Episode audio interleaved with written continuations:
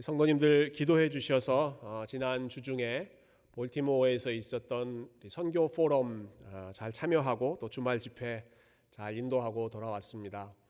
어, 처음 수목금은 선교 포럼이 있었는데요. 어, 오랜만에 이런 포럼에 참여하고 이제 강의를 듣는 것이 에, 쉽지는 않았습니다. 이렇게 2박 3일 동안 계속 어, 앉아서 강의 듣고 어, 또 소그룹 모임하라고 하면 저쪽으로 가십시오 하면 거기 에, 지휘에 따라서 이리저리 다니고 어, 이렇게 하는 과정이 에, 조금 어색하고 불편한 부분이 있었는데요. 에, 그래서 제가 집에 전화해서 제 아내에게 아 이거 되게 힘들다 앉아서 강의 듣는 거 힘들다 소그룹 모임 하는 거 힘들다라고 했더니 뭐라고 했을까요? 성도님들은 그걸 매주 한다라고 저한테 얘기를 하시더라고요. 그래서 어, 성도님들을 생각하면서 참으라고 하길래 아 그러시구나. 예, 현, 현타가 왔습니다. 현실을 깨닫게 됐습니다. 어, 주말에 제가 집회를 인도했던 교회는 좀 어려움이 있었던 교회인데요. 그 10년 동안 좀 교회 갈등이 많이 있었습니다. 그래서 교회가 어, 둘로 나눠졌다가 어, 또 갈등 관계가 지속되다가 1년 전에 다시 합병해서 이제 다시 합쳐진 이후에 1주년 되는 좀 새로운 마음으로 다시 시작하려고 하는 그런 교회 예, 저희 동기 목사님이 아, 새롭게 목회를 하셔서 우리 함께 교제하고 왔는데 어, 참 이렇게 갈등의 시간들이 적지 않았기 때문에 다시 하나 된다라고 하는 거 참 어려운 일이고 사실 합병이 된 이후에도 어, 왠지 모를 그런 긴장감, 예, 불편한 그 조심스러운 마음이 남아 있는 것을 보면서 어, 이렇게 공동체가 하나 된다는 것, 또 하나됨을 지킨다는 것이 얼마나 어려운 일인가 하는 생각을 잠깐 하게 됐습니다. 어, 오늘 본문의 사건이 좀 비슷한 상황인데요. 이스라엘 백성들의 공동체, 그들의 하나됨이 아주 큰 위험에 빠질 뻔한 아주 위험천만한 상황을 저희가 잠깐 읽었습니다. 어떤 내용인가? 예. 잠깐 우리 3주 전에 나눴던 내용으로 돌아가서 연결해 보면 그 3주 전 내용은 무척 아름다운 장면이었어요. 그 원래 요단강 동쪽에 세 지파가 있었죠.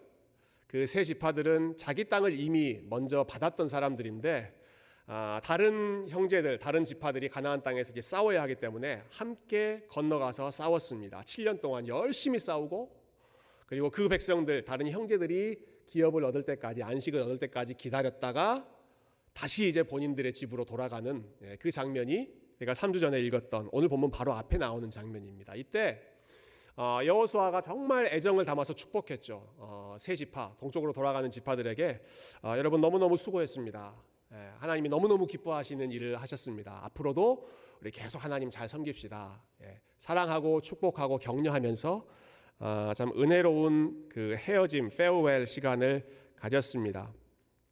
그런데 그리고 나서 오늘 본문이 이어지는데 오늘 본문에 보면 분위기가 갑자기 심각해집니다. 심상치 않습니다. 아, 양쪽 사이에 전운이 감돈다라고 표현해야 될까요? 11절과 아, 12절에 그 상황이 아, 설명이 되어 있는데 제가 한번 다시 읽어보겠습니다. 11절, 12절 말씀인데요. 한번 들어보십시오. 이스라엘 자손이 들은즉 이르기를 루벤 자손과 갓 자손과 문하세 반 지파가 요세 지파는 지금 동쪽으로 이제 이동하는 지파예요. 이 지파들이 가나안 땅의 맨 앞쪽 요단 언덕가 이스라엘 자손에게 속한 쪽에 재단을 쌓았다 하는지라 이스라엘 자손이 이를 듣자 곧 이스라엘 자손의 온 회중이 실로에 모여서 그들과 싸우러 가려 하니라. 마지막에 어떤 분위기죠? 뭐 하러 지금 모여 있어요, 사람들이? 싸우러 가려고 모였습니다. 네. 동쪽으로 이동하는 그 세 지파들과 우리가 싸우자 하고 사람들이 모여 있는 겁니다. 왜 싸우려고 합니까? 그들이 어떤 뉴스를 들었기 때문입니다. 어떤 소식을 들었는데 이 동쪽으로 이동하는 사람들이 가던 도중에 요단강 언덕 위에 아주 큰 재단을 쌓고 있다더라 하는 소식이 이 사람들한테 들려서 이거 가만히 놔두면 안 된다 하고 사람들이 지금 들고 일어나는 것이죠. 아니 그게 무슨 심각한 일이길래 이렇게 격렬한 반응을 보이는가? 재단을 쌓았다? 네. 재단을 쌓았다는 것은 사실 예배를 드리려고 했다 하는 뜻이잖아요. 좋은 의미일 것 같은데 어, 왜 재단 쌓은 것에 대해서 이렇게 발끈하는가? 어, 남아 있는 지파들의 생각에는 지금 이 세 지파들이 하고 있는 모습이 자기들이 그 섬겼던 하나님으로부터 멀어지고 있는 아, 하나님을 섬기던 그 믿음으로부터 지금 멀어지고 있다고 생각했습니다. 왜 그런가? 어, 원래 하나님께서 이렇게 명령하셨어요. 하나님께 드리는 예배가 너무너무 중요한 일이기 때문에 네, 예배를 함부로 드리지 말아라. 그러니까 아, 제사를 드리는 것, 그 당시는 제사였으니까요. 함부로 여기저기 아무데나 재단을 쌓지 말아라. 예, 함부로 재단 쌓고 거기서 너희들이 원하는 방식대로 그렇게 마음껏 예배 드리지 말라는 것입니다. 특히 이스라엘 백성들이 이제 가나안 땅 곳곳에 흩어져서 정착하게 되는데 그 주변에는 그 가나안 사람들이 섬기는 문화, 우상을 섬기는 그런 문화들이 아주 어, 많이 만연해 있기 때문에 행여 자기들이 있는 곳에서 어, 자기식대로 재단을 쌓고 하나님 예배하다가 그 문화에 물들거나 혹은 다른 신들에게 제사를 드리고 예배를 드리는 것을 우려하셨던 것이죠. 어떤 상황인지 아시겠죠? 그래서 함부로 재단 쌓지 말고 어, 하나님께 예배하기 하고 싶으면 반드시 하나님의 재단이 쌓아져 있는 이 실로라고 하는 곳 성막이 준비되어 있는 바로 그곳으로 와서 거기서 함께 예배드려라 아, 이렇게 하나님이 가르치셨습니다. 근데 지금 이 세 지파가 예, 원래 성막이 있던 실로를 떠나서 어, 요단강 동쪽으로 가는 도중에 아, 요단강 언덕에 멀리서도 볼 수 있는 아주 큰 재단을 어, 세워놓고 어, 그것을 건축하고 있으니까 아, 나머지 지파들이 화들짝 놀라는 것이죠. 아니 저 사람들 지금 우리를 떠나자마자 지금 우상 숭배하려고 하는 거 아니야? 지금 이곳으로부터 벗어나자마자 지금 다른 신을 섬기고 하나님이 하지 말라고 하는 일들을 지금 하는 것 아니야? 하는 그러한 우려 섞인 마음이 그들 가운데 들었던 것입니다. 아, 그래서 이 일을 막아야겠다 해서 아, 처음에는 싸우려고 모였고 아, 그 다음에는 조금 진정한 후에 어, 왜 이런 일들을 지금 하고 있는지 알아보자 자초지종을 알아보기 위해서 대표자들을 파견했습니다. 자 그리고 나서 이후에 이어지는 내용은 시간 관계상 다 읽진 않았지만 아, 양쪽 사이에 대화가 오가면서 서로가 서로를 오해하고 있었다라는 사실이 드러나게 됩니다. 예. 아, 당신들 왜 이 재단을 세웠습니까? 자초지종을 물어보니까 아, 그세 지파가 우리가 이런 이런 이유에서 이, 이, 일을 한 것입니다. 우리가 이런 이유에서 지금 재단을 쌓았습니다. 설명하는데요. 그 부분 한번 우리 같이 확인해 보죠. 24절부터 26절까지 한번 보시면 좋겠습니다. 24절부터 26절은 지금 세 지파가 아, 자기들을 방문한 이스라엘 대표자들에게 아, 변호하는 자신들의 입장을 설명하는 부분인데요. 조금 길지만 한번 같이 읽어보십시다. 24절부터 26절 시작. 우리가 목적이 있어서 주의하고 이같이 하였노라. 곧 생각하기를 후일에 너희의 자손이 우리 자손에게 말하여 이르기를 너희가 이스라엘 하나님 여호와와 무슨 상관이 있느냐 너희 루벤 자손 갓 자손아 여호와께서 우리와 너희 사이에 요단으로 경계를 삼으셨나니 너희는 여호와께 받을 분깃이 없느니라 하여 너희의 자손이 우리 자손에게 여호와 경외하기를 그치게 할까 하여 우리가 말하기를 우리가 이제 한 제단 쌓기를 준비하자 하였노니 이는 번제를 위함도 아니요 다른 제사를 위함도 아니라 아멘.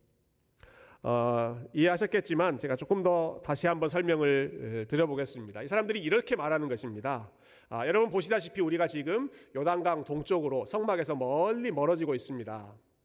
지금이야, 지금이야 우리가 서로 친한 관계이지만 전쟁도 함께 하고 잘 알고 있는 관계이니까 우리가 한 민족이다, 한 백성이다 하는 것을 우리가 알고 있지만 앞으로 시간이 지나면 우리 사이가 어떻게 될지 모릅니다. 그것을 지금 우려하고 있는 것이죠.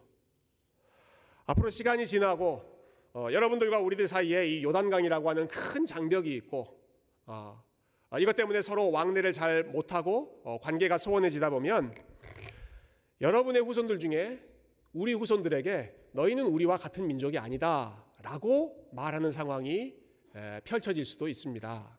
이걸 그들이 우려했던 것입니다. 네. 우리는 하나님 믿는 한 백성인데 한 민족인데 에, 여러분의 후손들이 우리 후손들에게 너희는 우리와 상관이 없는 민족이다. 너희는 우리와 아, 그 기업을 공동적으로 소유하지 않는다. 분깃이 없다. 그렇게 선 그어버리고 우리를 배척해 버린다면 아, 이건 너무 너무 안타까운 일이기 때문에 우리는 그것을 막으려고 했습니다. 어떻게 막았는가? 여러분들이 예배하고 있는 그 성막의 재단과 똑같은 모양의 비슷한 모양의 재단을 우리 가까이도 세워놓고 그걸 볼 때마다 야 우리는 저쪽에 그 요단강 서쪽에 있는 그, 그 실로라고 하는 곳 성막에 있는 그 하나님 거기서 예배하는 그 하나님을 우리가 함께 섬기는 거야. 네, 비록 멀리 떨어져 있지만 우리는 한 민족을 섬기고 있다. 한 하나님을 섬기고 있다. 이 사실을 피차에 서로 확인하기 위해서 서로 상기시키기 위해서 지금 이 재단을 세워놓은 겁니다. 이렇게 설명을 하는 것이죠.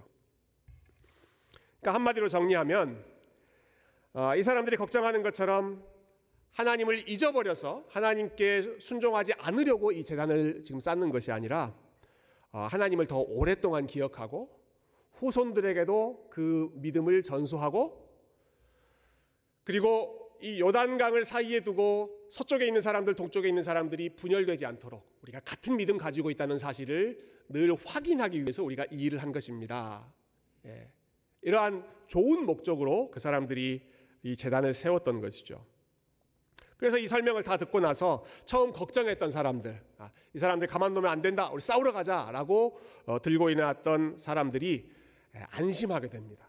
그래서 마음을 놓이고, 오케이 그러면 어, 건너가서도 열심히 우리 하나님 섬깁시다. 또 격려하고 돌아와서도 아, 우리가 가서 직접 보니까 이거는 우리가 처음 생각했던 그런 상황이 아니라 하나님 잘 믿으려고 우리 하나됨을 잃지 않으려고 하는 일입니다. 예. 그래서 남아 있었던 사람들하고도 어, 또 다시 기뻐하고 어, 즐거움을 회복하게 됐습니다. 처음에는 서로에 대한 오해가 있었지만 오해로 시작했지만 그 오해를 풀고 마침내는 다시 화해하게 되는 것이 이제 오늘 본문의 주된 스토리였던 것이죠. 자, 이 사건을 통해서 어, 참 우리가 배울 수 있는 그 내용들이 참 많이 있는데 그 중에서 한 두 가지 정도만 어, 좀 생각해 보면 좋겠습니다. 첫 번째, 첫 번째 교훈은요. 우리가 사실은 너무너무 잘 알고 있는 사실인데 예, 하기가 어려운 일입니다. 오해를 풀기 위해서는 대화를 해야 된다는 것입니다. 오해를 풀기 위해서는 뭘 해야 된다고요? 대화를 해야 한다. 여러분, 요단강 서쪽에 있는 사람들이 처음 들었던 소식은 굉장히 불안한 소식이었습니다. 충분히 오해하고 그들 편에서는 충분히 흥분할 수 있는, 충분히 아, 분노할 수 있는 그런 소식이었습니다. 그래서 처음에 그들이 이 소식을 들었을 때 안 되겠다, 이거 싸우러 가자, 아, 이거 가만 놔두면 안 된다, 아주 격렬한 반응이 나왔죠. 여러분 거기서 끝났다면 거기서 그 다음 상황으로 곧바로 전개되었다면 어, 양쪽 사이에서 이제 싸우는 겁니다. 전쟁을 피할 수가 없는 어, 형제가 형제 간에 서로 칼을 들고 어, 내전이 일어나는 상황이 초래될 수밖에 없죠. 감사하게도 참 하나님의 은혜로 그런 일이 방지됐습니다. 그렇게 이어지지를 않았습니다. 싸우기 위해서 군사를 보내는 것이 아니라 대표들을 파견했습니다. 제일 먼저는 제사장과 아, 각 가문의 대표들을 파, 파, 파 견해서이 사람들이 정말로 왜 이런 일을 했는지를 먼저 듣는 것이죠. 자초지종을 듣고 그들의 의도가 무엇인지를 그 상황을 정확하게 파악하는 것이 지금 이스라엘 백성들이 했던 일이었습니다. 참 귀한 일을 그들이 한 것이죠. 어, 야고보서에 나오는 너무너무 좋은 그 지혜, 그러나 우리가 참 실천하기 참 어려워하는 그러한 지혜이죠. 사람마다 듣기는 속히 하고 말하기는 더디하며 성내기도 더디하라. 여러분 이 말씀 잘 아시죠? 어, 너무 잘 아는 말씀이시죠. 한번 다시 한번 고백해 볼까요? 저를 따라서 듣기는 속히 하고 말하기는 더디하며 성내기도 더디하라. 듣는 것은 더 빨리 하고 말을 하거나 화를 내는 것은 천천히 천천히 하라. 반대로 하잖아요, 우리는. 말하고 화내고 하는 것 훨씬 빠르고 어, 듣는 것은 아, 천천히 하죠. 어, 이 상황에서 여러분 이 소식이 처음 이, 이, 서쪽에 있는 지파들에게 들렸을 때 여러분 이 사람들이 이렇게 반응했다고 한번 상, 상상해 보십시오. 대화는 무슨 놈의 대화? 아니 저런 사람들의 말을 우리가 들을 필요가 뭐가 있어?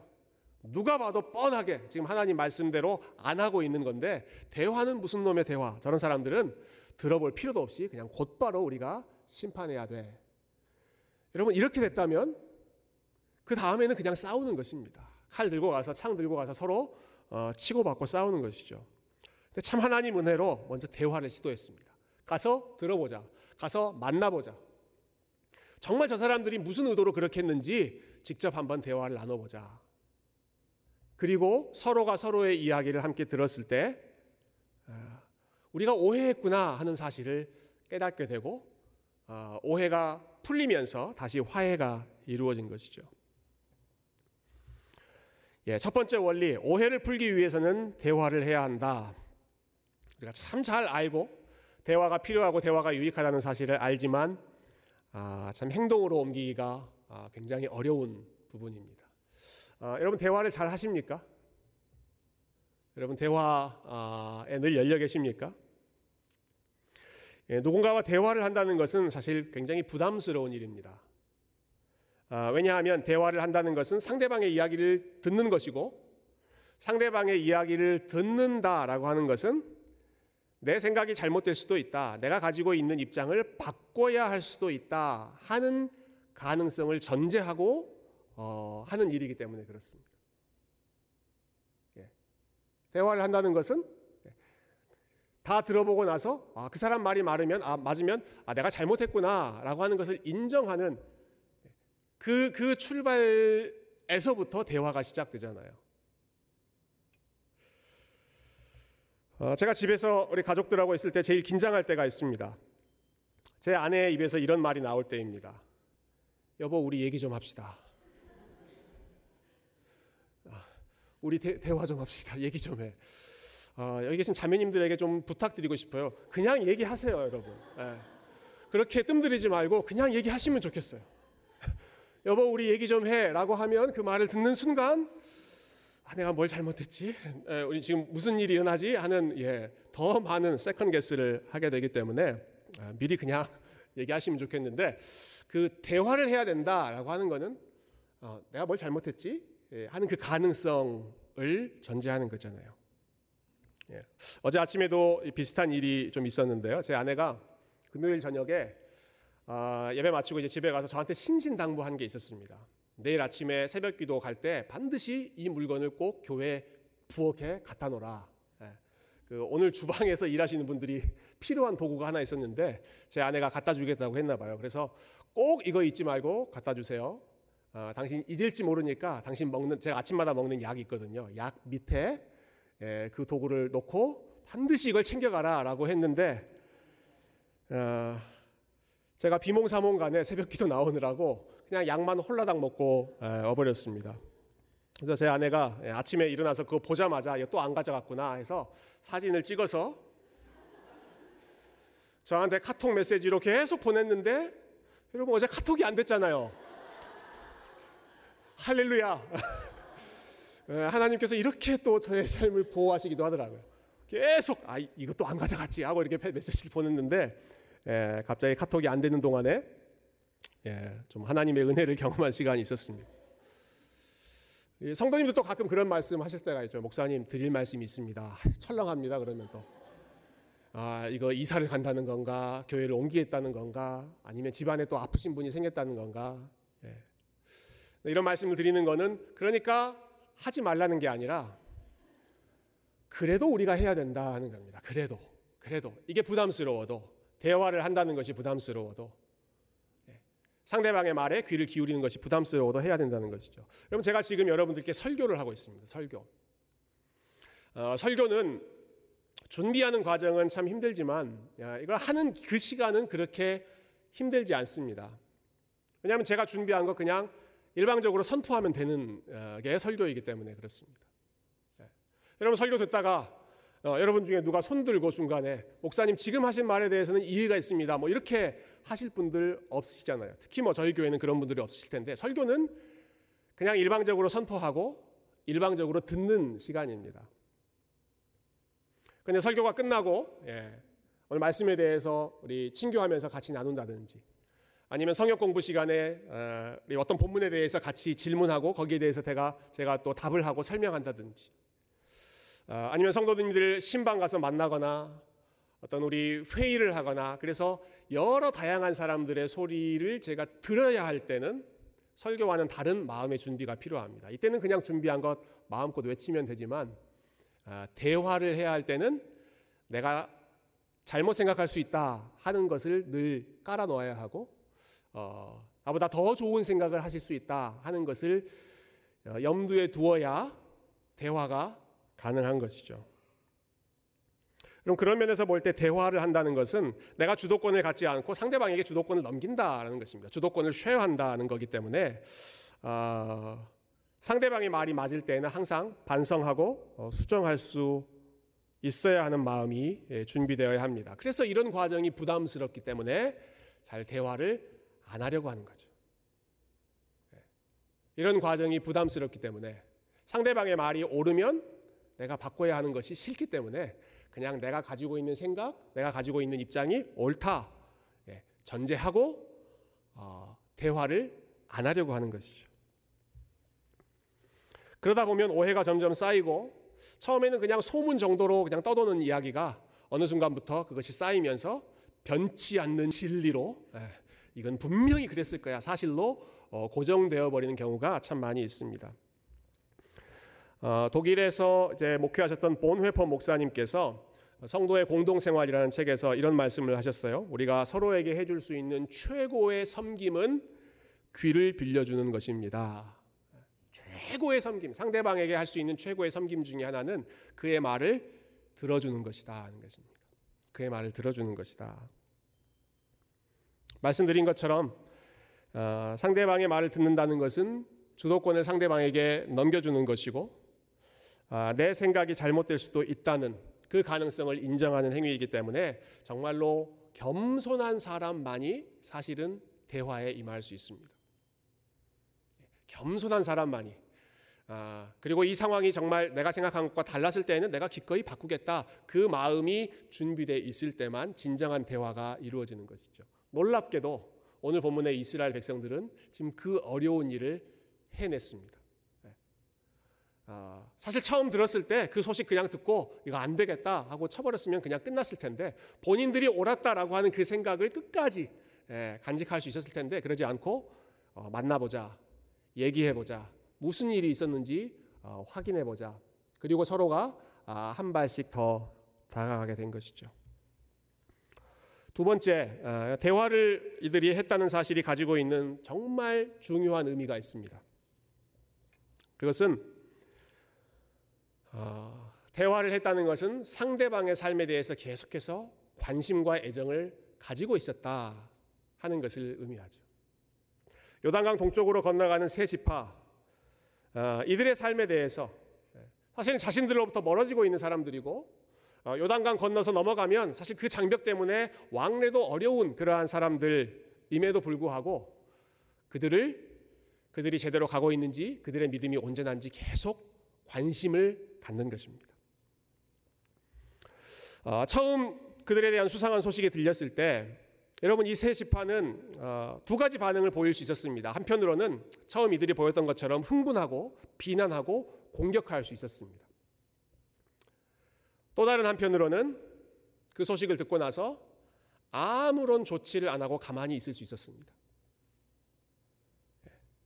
아, 저 사람들이 지금 무슨 큰 재단을 세우고 뭔가 수상 수상한 그런 일을 한다더라 라고 하는 소식이 들렸을 때 그래? 그러라 그래. 뭐 그러든 말든 이런 소, 이런 마음으로 그냥 가만히 예, 그들이 그 자리에 주저앉을 수 있었습니다. 어, 사실 어떤 일에 대해서 흥분하고 어, 분노한다라고 하는 것은 그 일에 대해서 애정과 관심이 있기 때문에 그렇죠. 예, 많은 분들이 아시지만 사랑에 대한 반대말은 미움이 아니라 뭐죠? 무관심이라고 하지 않습니까? 예, 무관심하면 아예 그 다음 단계로 나가지를 않는 것입니다. 세 지파가 큰 재단을 세우건 말건 저들이 하나님을 믿건 가나안 신을 믿건 저들이 우상을 섬기건 말건 저들의 믿음이 흔들리건 말건 우리 일 아니다. 저기에 괜히 가서 우리 엮이지 말자. 우리 괜히 거기에 불편한 불편한 상황 만들지 말자. 괜히 골치 아프게 거기에 나서지 말자. 아, 선을 딱 긋고 자기들의 영역에만 머물러 있을 수도 있었습니다. 아마 이것이 이스라엘 백성들이 이 상황에서 보일 수 있었던 최악의 반응이었을 것입니다. 아무것도 하지 않고 그냥 아, 그러지 뭐 방관하는 것. 그들이 하는 대로 그냥 가만히 놔두는 것. 제가 설교 중에 자주 언급하는 우리 C.S. 루이스 교수님께서 그 현대인들과 과거의 아주 훌륭한 그리스도인들의 차이를 참 통찰력 있게 비교한 부분이 있는데요. 앞에 보시면 어, The Weight of Glory, 예, 영광의 무게라고 하는 그 설교문에서 이런 어, 지적을 하셨어요. 오늘날 선량한 사람 20명을 찾아 최고의 미덕이 무엇이라고 생각하는지 묻는다면 그중 19은 비이기심, unselfishness라고 답할 것입니다. 하지만 과거의 위대한 그리스도인들에게 같은 질문을 던졌다면 거의 대부분은 사랑이라고 답했을 것입니다. 어떤 차이가 있는지 아시겠습니까? 소극적인 용어가 적극적인 용어를 대체한 것입니다. 조금 더 어, 부연 설명을 드려볼게요. 자, 현대인들이 미덕으로 생각하는 것, 특별히 루이스 교수님이 사시던 1950년대, 60년대에 이분은 영국 사람이었으니까 영국 사람들, 아주 신사답다고 생각하는 사람들, 아주 고상하다고 생각하는 그 사람들이 the best virtue, 최고의 미덕이 무엇이냐라고 때 사람들은 unselfishness, 셀피시하게 살지 않는 것이라고 대답했다는 것입니다. 반대로 과거의 훌륭한 사람들 그리스도인들은 사랑이 최고다라고 얘기했다는 것이죠. 아, 두 가지 비슷한 것 아닌가? 아니요, 두 가지가 비슷한 게 아닙니다. 비이기심, unselfishness라고 하는 것은 루이스 교수님이 보기에 소극적인 태도입니다. 소극적인 태도입니다. 한마디로 말하면 내가 다른 사람에게 피해를 안 주면 된다 하는 것입니다. 내가 이기적으로 살지 않고 저 사람들에게 내가 피해를 주지 않으면 된다. 아, 이게 현대인들이 미덕으로 생각하는 것이라고 한다면 그러나 과거에 전통적으로 교회가 그리스도인들이 특별히 하나님을 잘 사랑했던 그 그리스도인들이 생각했던 최고의 덕목은 사랑인데 사랑은 적극적인 태도이다. 사랑은 다른 사람에게 피해를 주지 않는 게 목표가 아니라 다른 사람에게 유익을 주는 것이 목표입니다. 네, 큰 차이가 있죠. 다른 사람에게 피해를 주지 않는 정도로 만족하느냐, 다른 사람을 유익하게 하느냐, 다른 사람을 살리느냐, 네, 그 사람을 정말 올바른 길로 인도하느냐. 여기에 사랑의 목적이 있고, 그러나 첫 번째 비이기심은 아, 내가 피해만 안 주면 돼 소극적인 그런데 안타깝게도 소극적인 관심이 이제는 적극적인 그 사랑을 대체해 버렸다 하는 것이죠. 부모와 자녀의 관계로 한번 비유를 해보죠. 너무 심플한, 아, 너무 너무 일반 성급한 일반화일 수도 있지만 아, 부모가 자녀에게 아, 네 인생인데 네가 열심히 알아서, 어, 네가 알아서 살아라, 라고 절대적인 자유를 준다면 아마 이것이 첫 번째 말하는 소극적인 태도에 가까울 것입니다. 반면에 사랑은 아, 자녀에게 좋은 것을 주기 위해서, 자녀에게 최고의 유익을 주기 위해서, 설령 때로는 그가 잘못된 길을 갈 때 가만히 방관하지 않고 개입하는 것이죠. 올바른 길로 갈 수 있도록 되돌리는 것입니다. 불편하지만 예, 그렇게 하려면 충돌해야 되는 부분이 있지만 그래도 아, 끝까지 포기하지 않는 것이죠. 어, 물론 우리가 어, 특별히 부모님들 되신 분들은 자녀의 삶에 우리가 개입할 때 아, 때로는 자녀를 정말 사랑하기보다는 부모의 욕심 때문에 개입할 때도 있죠. 부모의 기대에 맞는 그런 삶을 살게 하려고 이래라 저래라 우리가 간섭할 때가 있는데 그래서 이제 그런 부작용을 피하기 위해 자녀가 원하는 것, 자녀의 삶을 인정해 주라 하는 그러한 어, 목소리가 많이 커지고 있고 아마 그 결과로 요즘에는 일정한 거리를 두고 쿨하게 쿨하게 지켜봐 주는 것을 어, 더 좋은 미덕으로 아, 생각하기도 합니다. 그러나 이럴 때 어, 우리의 동기를 좀 더 들여다볼 필요가 있습니다. 우리가 그렇게 하는 이유가 예, 우리가 상대방의 삶에 대해서 아주 쿨하게 반응하는 이유가 상대방과 아주 적정한 거리를 유지하면서 내가 피해를 안 주면 되지라고 생각하는 이유가 정말로 상대방의 유익을 생각해서 그런 건지 아니면 내가 다치고 싶지 않아서 그런 건지 내가 불편한 관계에 얽히고 싶지 아는 것인지 예, 나를 보호하기 위해서 그렇게 하는 것은 아닌지 돌아볼 필요가 있는 것이죠. 어, 죄는 너무나 교묘해서 심지어는 우리가 굉장히 고상하고 나이스하고 배려심 있게 행동하는 것처럼 생각하는 그 순간에도 사실은 음, 나는 당신과 불편해지고 싶지 않다는 마음 때문에 그래서 나는 당신의 삶에 개입하지 않겠다, 간섭하지 않겠다. 결국은 나는 거기에 대해서 책임지지 않겠다. 스스로를 보호하기 위한 거리두기가 나타날 수가 있습니다. 오늘 본문에 나오는 이스라엘 백성들은 그렇게 하지 않았습니다. 아, 새 지파를 정말로 사랑했던 것 같습니다. 정말로 걱정했던 것 같습니다. 그들이 처음 그 소식을 듣고 흥분했을 때, 화를 냈을 때 사랑했기 때문에 그랬습니다. 어, 불편하지만 직접 찾아가서 대화를 하고 그들의 이야기를 들으려고 했던 것 사랑했기 때문에 그렇습니다. 아, 이해하기 위해서 첫 발을 뗀 것이죠. 여러분 그들이 심지어는 이렇게까지 말합니다. 아, 얼마나 그들이 이세 지파를 염려했는지 오늘 본문 읽었던 그 마지막 19절에 보면 아, 이런 구절이 있는데요. 예, 우리 19절 마지막으로 같이 한번 읽어볼까요? 19절 시작. 그런데 너희의 소유지가 만일 깨끗하지 아니하거든 여호와의 성막이 있는 여호와의 소유지로 건너와 우리 중에서 소유지를 나누어 가질 것이니라 오직 우리 하나님 여호와의 제단 외에 다른 제단을 쌓음으로 여호와를 거역하지 말며 우리에게도 거역하지 말라. 다시 말해서 예, 이 세 지파를 향해 이런 식으로 말하는 겁니다. 여러분, 여러분 왜 지금 이큰 제단을 세우고 있습니까? 혹시 여러분이 이 재단을 세우고 있는 것이 주변 지역, 주변 사람들의 영향을 받아서 그렇습니까? 주변 사람들의 유혹을 받아서 그렇습니까? 예, 맨 앞에 나오는 너희의 소유지가 만일 깨끗하지 아니하거든 이 말이 예, 여러분이 지금 다른 종교, 다른 신앙에 지금 유혹을 받아서 흔들려서 그런 것입니까? 그렇다면 그렇다면 여기 있지 말고 우리 쪽으로 다시 넘어오십시오. 예, 성막이 있는 우리 쪽으로 다시 오십시오. 그 말은 충분히 할 수 있잖아요.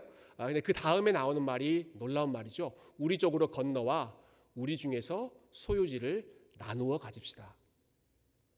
우리가 가지고 있는 소유지 중에 나누어서 우리 땅이 예, 조금 줄어들어도 괜찮습니다. 여러분들 새 지파가 와서 우리가 살고 있는 소유지가 줄어들어도 괜찮습니다. 우리 몫이 조금 사라져도 괜찮습니다. 여러분의 믿음이 정말 온전해질 수만 있다면 그 정도 희생을 우리는 충분히 감수하겠습니다.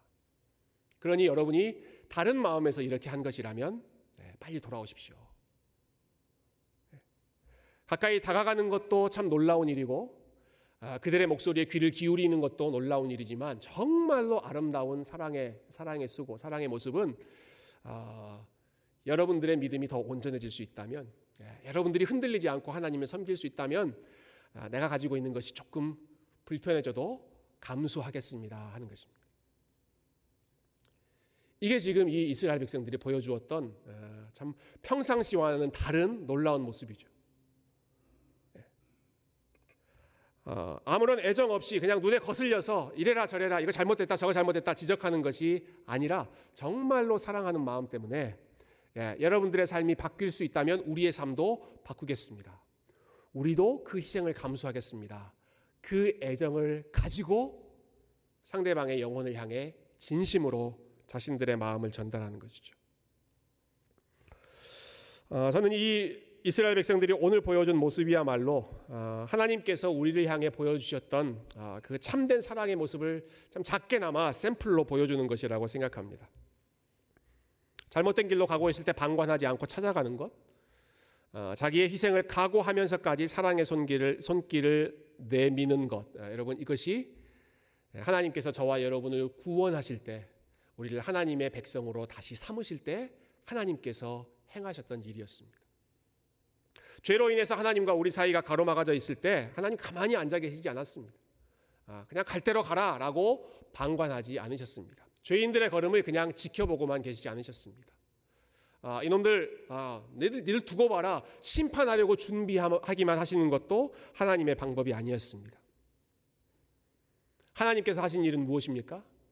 하나님께서 가장 사랑하시는 그의 아들을 우리 가운데 보내시고 우리와 함께 있게 하시고 우리와 대화하게 하시고 아, 우리에게 아버지께로 돌아오라고 초청하게 하시고 그 일을 이룰 수 있기 위해서 주님께서 하실 수 있는 최고의 희생, 최고의 포기를 마다하지 않으시면서까지 사랑을 표현하고 끝끝내 포기하지 않고 기필코 어, 주님께로 되돌리시는 아주 그 끈질긴 사랑이 하나님께서 저와 여러분에게 베풀어 주셨던 사랑이죠. 여러분 하나님이 이런 사랑으로 여러분을 붙잡고 계시고 포기하지 않으셨다라고 하는 사실을 여러분 기억하시기를 바랍니다. 예. 우리가 사랑받은 것이 우리가 하나님의 은혜를 받고 하나님의 자녀 된 것이 그냥 단순하게 이루어진 일이 아니라 여러분 끈질기게 하나님이 붙잡고 예.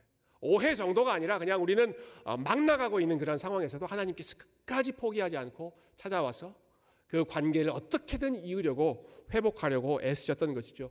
그 은혜를 우리가 입었기 때문에 하나님의 그 사랑을 우리가 알기 때문에 예, 그 사랑을 아는 자로서 우리가 해야 할 사랑의 수고를 계속해서 감당하는 것입니다. 힘들지만, 아, 그게 불편하지만, 예, 거리를 두고 적정한 선에서 그냥 손, 선 든는 것이 훨씬 마음이 편하지만, 아, 내가 사랑하는 그 사람들의 진정한 유익을 위해서 끝까지 포기하지 않고 붙드는 것. 아, 이러한 사랑의 수고가 버겁고 힘든 분들이 계시다면 아, 루이스 교수님이 천국에 대해서 나눴던 소망을 여러분 기억하시면 좋겠습니다. 아, 천국은 아마 이런 곳일 것이다 라고 말씀하셨는데요. 우리가 천국에서 하나님의 얼굴을 뵐때 결코 그분의 얼굴이 낯설지 않을 것이다. 왜냐? 왜냐하면 우리가 이 땅에서 주고받았던 모든 사랑의 경험들 속에 하나님이 함께 하셨기 때문이다. 우리가 이 땅에서 살아가는 모든 사랑의 수고와 경험과 그 희생과 섬김 속에 예, 진정한 사랑이신 하나님께서 늘 함께 하셨기 때문에 우리가 마침내 하나님의 얼굴을 봤을 때 It's you. 예, 하나님, 하나님 정말 사랑이신 그분이시군요. 사랑을 많이 한 사람이야말로 하나님의 얼굴을 더 클리어하게 볼 수 있다는 것이죠.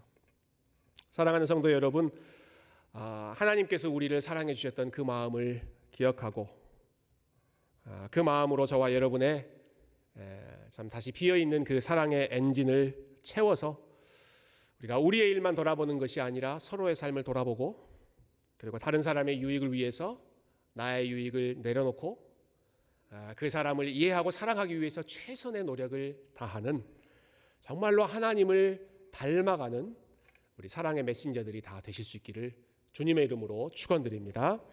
함께 기도하겠습니다.